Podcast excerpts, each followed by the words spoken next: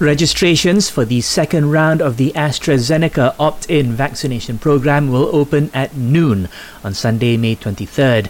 For people in the peninsula, registration will only be open to residents of the Klang Valley, Penang, and Johor, while in Sarawak, registrations are for people in Kuching and Miri.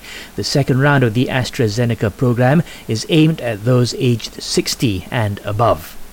Meanwhile, a shipment of nearly 560,000 doses of the AstraZeneca vaccine has arrived at KLIA. Earlier, the National Immunisation Program's coordinating minister said Malaysia will receive another half a million doses in the next few days, followed by 600,000 doses next month.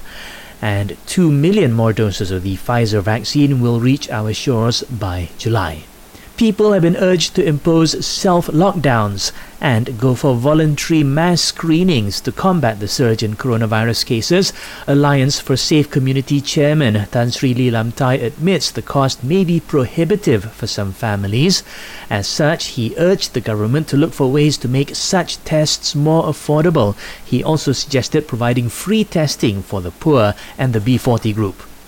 This as Malaysia reported 6,493 new COVID 19 cases today, down from yesterday's record of over 6,800 cases. Selangor reported 2,163 infections today, ahead of KL and Sarawak.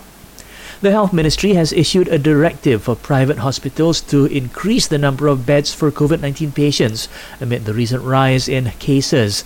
This, as the Health Director General said that 83% of the intensive care unit beds prepared for COVID 19 patients nationwide have already been taken up and police are investigating allegations that a Selangor Exco member had violated MCO rules by organizing a Hari Raya event at his house.